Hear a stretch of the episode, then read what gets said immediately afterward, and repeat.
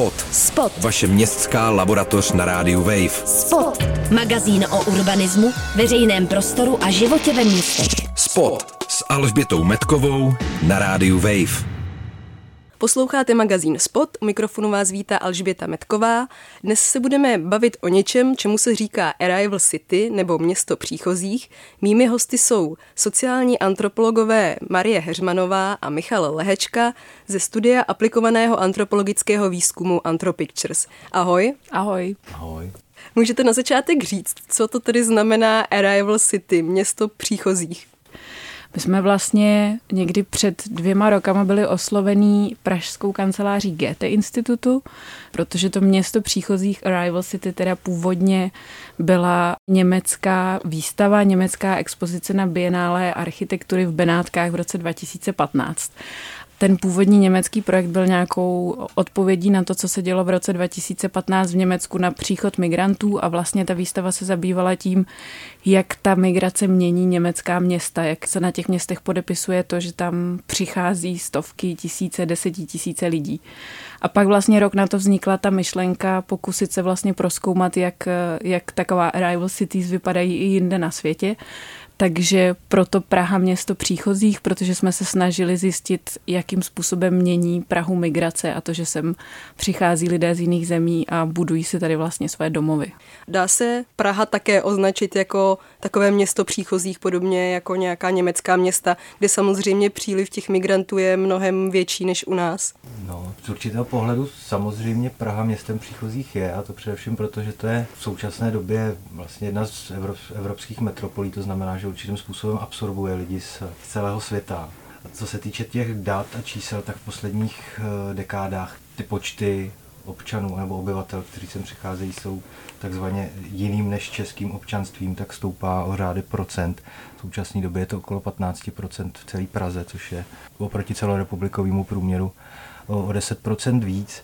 Proč sem ti lidi chodí a co jsme začali zkoumat, tak eh, jsme zjistili, že velmi zajímavá tendence je to, že velká část těch lidí imigrujících do, do, do České republiky pochází právě z postsocialistických postsovětských zemí a usazují se často na sídlištích. Proto jsme se vlastně už v zárodku toho výzkumu začali ptát, proč to tak je a vydali jsme se do terénu těch panelových sídlišť, potom eh, vlastně konkrétně do terénu sídlišť Nové Butovice, Hůrka a Lužiny, kde jsme věděli, že to procento těch obyvatel z cizí státní příslušnosti je nejvyšší, zkoumat, proč to tak je a jak to proměňuje tu lokalitu. To znamená, kolik třeba lidí nečeského, tedy původu nebo cizího státního občanství tam žije? Podle sčítání lidu v roce 2011 to bylo třeba v celém tom okrsku Nových Butovic zhruba okolo 28% obyvatel. To byli teda všichni eh, obyvatelé s tou cizí státní příslušností. Z nich zhruba polovina jsou, jsou rusové. Zároveň podle nějakých výzkumů v těch, v těch mikrookrescích, třeba, třeba na Hůrce, se ukazuje, že ten podíl je daleko vyšší, že to je třeba okolo 40% a je nutno k tomu připočíst taky, že velká část obyvatel, kteří tam bydlí a řekněme sebe sami definují jako Rusy, Bělorusy a tak dále, tak už má za tu dobu, co tu bydlí od 90. let, kdy ta, kdy ta první vlna začala, tak má české občanství. Takže eh, ten charakter té čtvrtě je vlastně velmi, eh, velmi silně proměňován tím, jak je kulturně, specificky vlastně v tuhle tu chvíli osidlována.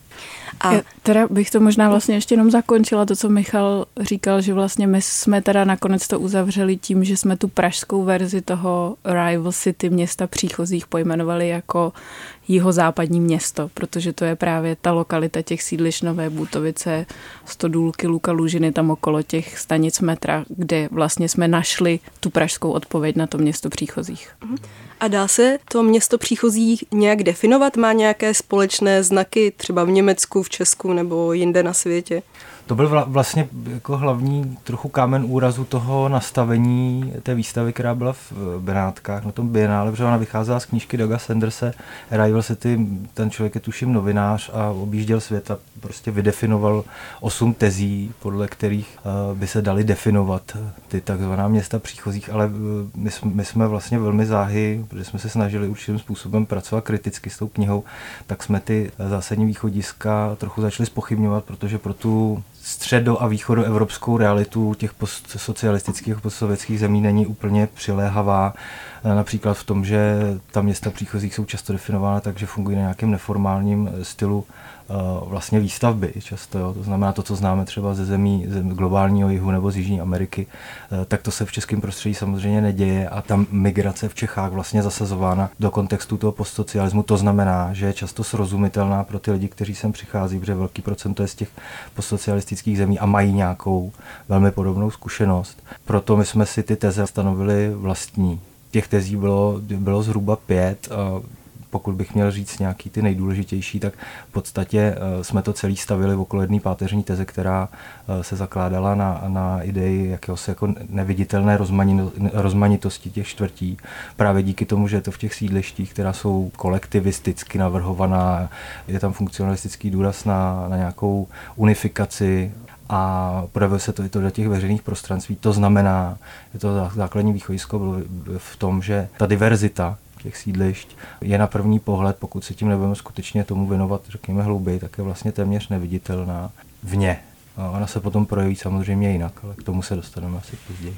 Vlastně je zajímavý, že to je jako opravdu nejvýraznější rozdíl i třeba oproti tomu, jak se to zkoumalo v Německu. Zároveň ta, ta výstava, tak jak jsme eh, to zkoumali my, tak to probíhalo v deseti dalších městech od Santiago de Chile přes Caracas po Liverpool až po Karáčí a Bombay. Takže prostě na každém tom místě to vypadalo úplně jinak, ale ukázalo se, že ta Praha je vlastně opravdu tím postsocialistickým kontextem a těma sídlištěma velmi specifická. V podstatě to, co jsme našli my, tak se nikde jinde jakoby neopakovalo, tak to mi přijde hodně zajímavé. Vy už jste zmínili, že jste zkoumali takzvané jeho, jeho západní město, to znamená Lužiny, Hurka a Nové Butovice. A tam jste teda zjistili, že se eh, stěhují hlavně lidé z těch postsocialistických zemí, respektive z postsovětských zemí.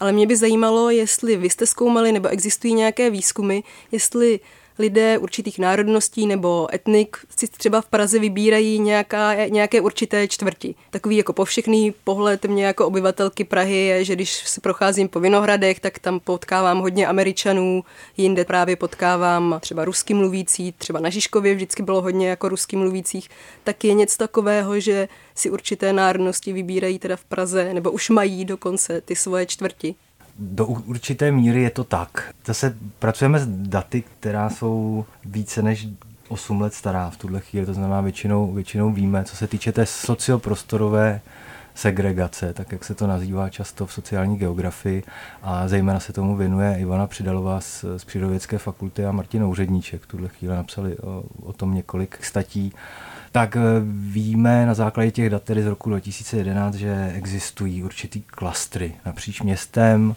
Právě ty nové Butovice jsou hodně, eh, řekněme, rusky zaměř, eh, zaměřený, proto vlastně víme i z toho výzkumu, tam byla taková vlastně jako lokální název pro jednu tu subčtvrť, kde bydlí těch Rusů skutečně velké množství, tak se říká Brighton Beach, což je taková ta čtvrť v New Yorku, kde se usazovala právě ruská enkláva v minulých desetiletích. Ty jsi mluvil o těch Američanech, tak Američani se usazují nejvíc v Davicích. Praha 6 je typicky prostě místo pro usazování nejenom Američanů, ale anglos, anglosaských, anglosaských eh, občanů. Eh, větnamská komunita v Praze je usídlená zejména na jeho východě až jihu Prahy, od Modřan až po jižní město, z části taky na, na sídlišti Černý most. Velký procento například Ukrajinců je třeba v sídlišti, na sídlišti Letňany, Eh, zajímavý v tomhle kontextu je sídliště Černý most samo o sobě, protože to sice nemá nejvyšší procento obyvatelstvou jinou než českou státní příslušností, tam je to někde zhruba okolo 20% v tuhle chvíli, ale je tam největší diverzita těch etnik. Tam je skutečně velký mix. Když se k tomu připočítá ještě poměrně početná romská komunita, která tam v tuhle chvíli je, tak z toho eh, vlastně vyplývá, že ta, eh, že ta čtvrtě je skutečně velmi jako multietnická a je to vidět i v těch veřejných prostranstvích vlastně často daleko víc než třeba na těch nových butovicích, které my jsme zkoumali primárně. Zároveň bych tomu možná ještě dodala, že my jsme v rámci toho výzkumu se bavili třeba i s lidmi z neziskového sektoru, konkrétně třeba Integrační centrum Praha prostě má na stanici metra Lužiny svoji pobočku, protože oni z té praxe prostě ví, že tam ta komunita je a funguje. Teď mě jenom napadá, zahrnovali jste do tohohle výzkumu třeba Slováky, kteří tady mají taky cizí státní příslušnost, ale zároveň je to samozřejmě s, jako s ohledem na historický kontext trošku specifická jakoby menšina nebo specifičtí cizinci v uvozovkách. Tohle je podle mě zajímavá jako otázka u všech výzkumů, které se týkají migrace. Obecně vlastně většinou se tam ty Slováci spíš nezahrnují, oni až do nedávna, myslím, že teď se to za poslední dva, tři roky změnilo různými úpravy legislativy, ale vlastně jako až opravdu do nedávna měli v podstatě výjimky ze všech eh, jako z cizinecké legislativy a v podstatě spousta těch věcí se na ně, na ně nevztahovala. Z toho, co mně třeba přijde zajímavé, protože já jsem se v těch eh, výzkumech víc věnovala třeba tomu, jak migraci vnímá veřejnost, tak tam prostě nemá cenu Slováky zahrnovat, protože oni nejsou vnímaní jako cizinci nebo minimálně jako střední a starší generací vůbec. Rozumíme si, ten ne, neexistuje tam žádná jazyková bariéra, existuje tam velmi málo nějakých byrokratických bariér, takže v podstatě jsou to pořád ještě Čechoslováci. No. Zároveň je nutno říct, že tohle vnímání sebou často nese dost takových stereotypních uh, tendencí právě ve vztahu češtví a slo, slovenské národnosti, ale to, to by bylo asi na jinou diskuzi. Eh, co se týče těch Slováků třeba v tom našem výzkumu, tak tam je zajímavý to, že oni nejsou tou, tou nejčetnější skupinou těch lidí s tou jinou než českou státní příslušností. Proto my jsme se primárně zabývali především těma etnikama, který by mohli přicházet z trochu odlišnějšího kulturního prostředí, to znamená ne z historií bývalého společného státu. Tam zároveň ještě u těch výzkumů a u těch dat obecně je jeden trochu problém a to, že uh, Slováci jsou teda občané Evropské unie. U těch Slováků to zase až takový problém není, ale je to třeba, když se zkoumá pracovní migrace, tak tohle je třeba problém u Bulharů nebo Rumunů, kteří tady pracují docela často, ale oni se docela často neobjevují v těch statistikách. Vlastně je to, protože na občany Evropské unie se vztahují jiná, samozřejmě mnohem jako volnější pravidla než na občany těch takzvaných třetích zemí. Takže oni vlastně docela často z těch dat můžou různým způsobem jakoby i vypadnout. Není to, není to jak zjistit. Já bych ještě jenom tomu dodal případ vlastně dvou, dvou lidí, s kterými jsme měli tu možnost se, se tam potkávat a hovořit. Z nich jeden, ať sebe definuje jako Rusa, tak e, do Čech přišel s běloruským pasem, to znamená, že v těch statistikách byl jako Bělorus. A druhý takovýhle případ byl člověk, který je vlastně srbo-chorvatského původu. Otec byl srb, matka chorvatka. A ten přijel právě s chorvatským, s chorvatským pasem, i když vyrůstal v Bosně. Jo, tudíž tam se dostáváme do roviny, kdy ta národnost, státní příslušnost se nekryje s tou etnicitou, jak se ten člověk definuje. A jak tam teda ta velká migrace, respektive ta vysoká přítomnost e, třeba ruskojazyčných e, občanů, to cíliště proměňuje? Je to třeba vidět nějak jako na první pohled?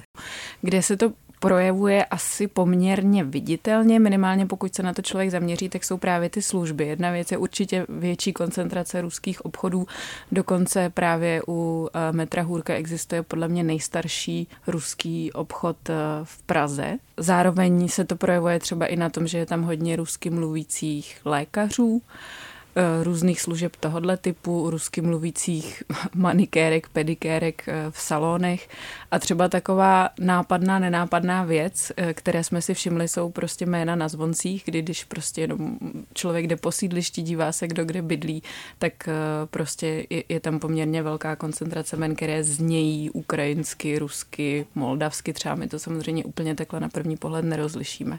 Hmm. Michale, chceš bych, k tomu něco dodat? Já bych jenom uh, upřesnit jednu věc. Ten nejstarší obchod už je zavřený. Tak to je škoda, Takže to jsem ani nevěděla, ale to je velká škoda. Oni začali zavírat někdy v době, kdy my jsme ten výzkum dokončovali.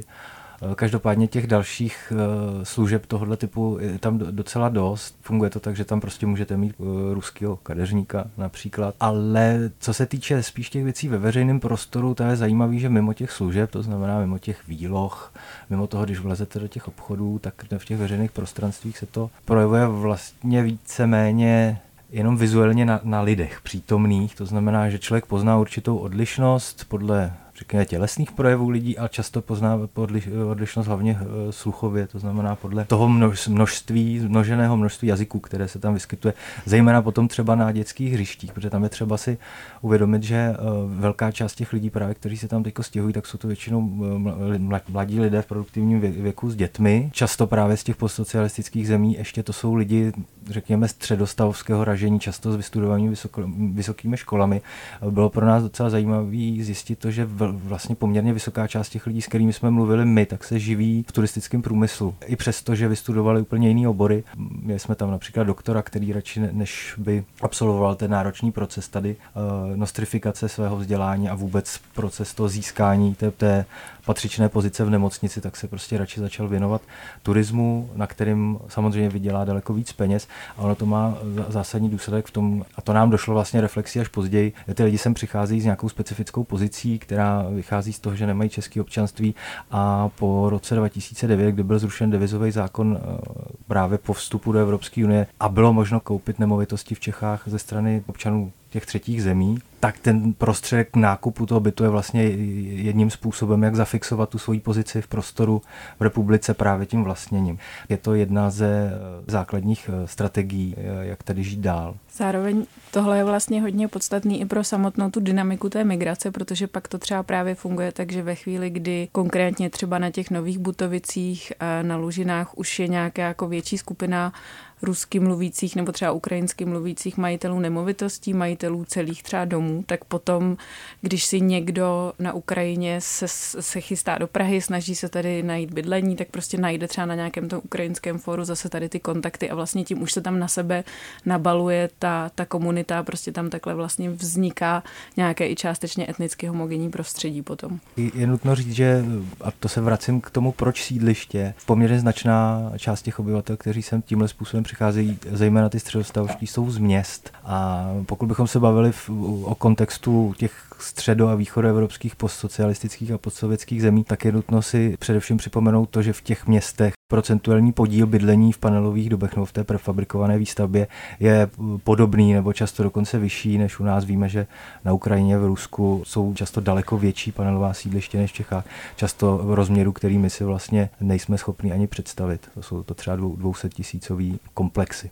Vy jste tedy dělali ten výzkum v oblasti jihozápadního města, v oblasti Nových Burtovic, Hůrky, Lužin. Jsou ještě nějaké jiné důvody, které vám třeba ty respondenti uváděli, proč se tedy stěhují na ta sídliště, kromě toho, že jsou na to jakoby zvyklí, jsou to třeba ceny, možná bych i tak řekla. No v podstatě asi ještě před pár lety to možná na tom sídlišti bylo dostupné, dneska už to samozřejmě tak není, ta poptávka tam roste a už i my jsme pozorovali nějakou migraci, já jsem třeba konkrétně měla několik respondentů v těch rozhovorech, který se i v rámci tady toho jeho západního města stěhovali třeba z, od, z té hůrky, kde bydleli původně dál na Lužiny nebo na, na Stodůlky, protože už ty nájmy na té stanici metra blíže centru vlastně pro ně, pro ně nebyly finančně dostupné. Ale co mě vlastně, nevím, jestli překvapilo, ale přišlo mi to zajímavé z těch jejich výpovědí, že oni všichni schodně říkali, že je to pro ně kvalitní bydlení, že tam je dobrá dostupnost do centra, tím, že často pracují v tom turistickém průmyslu, tak denně vlastně dojíždí do toho centra. To, že jsou tam eh, dostupní ty lékaři, to, že jsou tam školy, školky, že je tam hodně dětských hřišť, že je tam ten funkční veřejný prostor. Oni to nějak definovali jako kvalitní bydlení, což je samozřejmě zase v rozporu s tím, jak my tady máme tendenci ta sídliště vnímat jako v té veřejné diskuzi. To znamená, když je tam velký příliv, velký příliv obyvatel s nečeskou státní příslušností, to znamená, že musí nahrazovat ty původní české obyvatele. Můžeš říct, kam odcházejí ti čeští obyvatelé, nebo vymíráme tak rychle? Na, na to není úplně jednoduchá odpověď, ale co my v tuhle chvíli víme, z čeho jsme vycházeli a na čem jsme přemýšleli, když jsme se s těma lidma bavili, bylo to, proč mizí ty, řekněme, původní starousedlíci, a podle těch dat to často je za Prahu, nebo se s vyšším věkem stěhují na chaty, byty pronajímají, tudíž se proměňuje ta, ta struktura. Ale my víme celkově z dat o Praze, že Praha ročně má úbytek těch, řekněme, starousedlíků zhruba o 9 tisíc lidí, co znamená, že vzniká jakýsi migrační saldo který je právě z velké části vlastně doháněný, tak aby ten počet obyvatel zůstal přibližně stejný nebo mírně stoupal právě počtem uh, lidí, kteří přichází z jiných zemí. Tam už ale se nedá jednoduše říct, že jsou to lidi z postsovětských zemí, ale v tom celkovém kontextu lidi z postsovětských zemí Praze zaujímají zhruba, já nevím, dvě třetiny. Ta třetina zbylá uh, přichází často spíš ze západu právě díky tomu, že jsou tady uh, hojně usazeny ty mezinárodní firmy, uh, korporát a tak dále. Jaké jsou vztahy mezi těmi nově příchozími a starousedlíky? Tohle je téma, který my jsme se snažili rozpracovat eh, a na to jsme vlastně zapomněli upozornit, že nám s tím pomáhali naši studenti z Fakulty humanitních studií na Univerzitě Karlově, eh, kde oni si právě ve spolupráci v rámci našeho kurzu aplikované antropologie, kde chceme trochu ukázat, jak se dá právě metoda antropologického výzkumu využívat všeobecně, tak jsme je zapojili a jedna z těch skupin se zabývala právě tím, jaký to má dopad na ty vnitřní komunity. A tam se nám nebo studentům především nepodařilo úplně uh, nakontaktovat ty představitele těch například společenství vlastníků nebo bytových družstev, který tam, který tam byli. Zároveň je ale nutno říct, že ty komunity na, na té Praze 13, zejména v těchto těch třech oblastech, o kterých se tady dneska bavíme, jsou eh, velmi namixovaný. Existují tam domy, kde počet obyvatelstv jinou než českou eh, státní příslušností je víc než 50%, tudíž se to tam určitým způsobem promítá, vytváří to určitý napětí zejména v těch starších komunitách. Tam je nutno říct, že na těch nových Butovicích a Hůrce vzniklo taky plno nových budov, eh, který už podléhají trochu, řekněme, jinému dědictví než ty, než ty paneláky. To znamená, tam se ta sousedská komunita asi utváří trochu jinak a řekl bych daleko víc kosmopolitně, už vlastně od svého zrodu. U těch, eh, u těch paneláků starších, teda u těch skutečných paneláků, té prefabrikované výstavby, eh, to pravděpodobně vede k nějakým tenzím. My jsme na to naráželi jen tak okrajově. Eh, zdálo se, že to je téma, o kterém se lidi nechtějí, nechtějí úplně bavit, protože to asi není úplně příjemná diskuze. Každopádně z, z mých zkušeností z výzkumu z, jinými, z jiných panelových sídlišť, která nejsou zdaleka tak multietnická, ty problémy v rámci bytových družstev a společenství vlastníků jsou všude, nehledě na to, jestli jsou to smíšené nebo nesmíšené komunity. Chce ještě na závěr dodat Marie Heřmanová něco?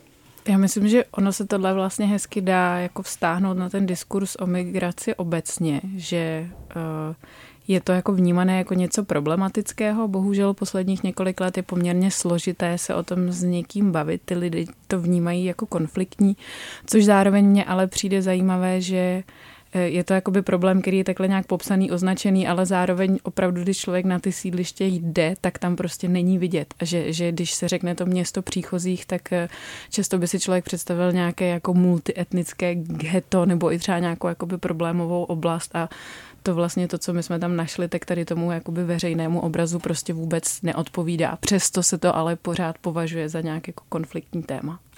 Já bych tomu jenom ještě v krátkosti k tomu, co Marie říká, dodal, že na tomhle je přesně vidět eh, vlastně, co je ten, to je podstatou toho současného, toho postsocialistického sídliště.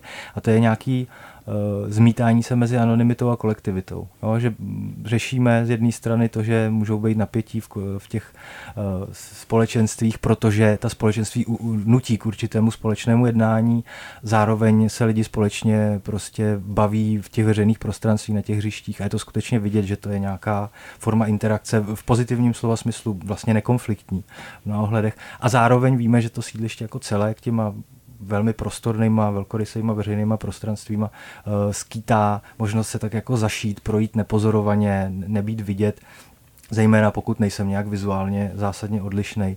A tak ve výsledku vlastně se ukazuje, že to sídliště uh, tou kolektivistickou uh, myšlenkou která je stále vlastně u zrodu těch sídlišť, nedělá žádný rozdíl mezi etnicitou, národností a tak dále. Uzavírá dnešní spot sociální antropolog Michal Lehečka ze spolku Antropictures. Děkuji, že jsi přišel a děkuji i Marie Heřmanový, sociální antropoložce, taky ze spolku Antropictures. My děkujeme za pozvání. Magazín Spot můžete poslouchat zase ve čtvrtek v jednu hodinu. Najdete nás na webu wave.cz lomeno podcasty, na audioportále můjrozhlas.cz a na dalších streamovacích platformách. Od mikrofonu Rádia Wave se loučí Alžběta Metková. Spot. Spot. Vaše městská laboratoř na rádiu Wave. Spot. Přihlaste se k odběru podcastu na wave.cz lomeno podcasty a poslouchejte Spot kdykoliv a kdekoliv i offline.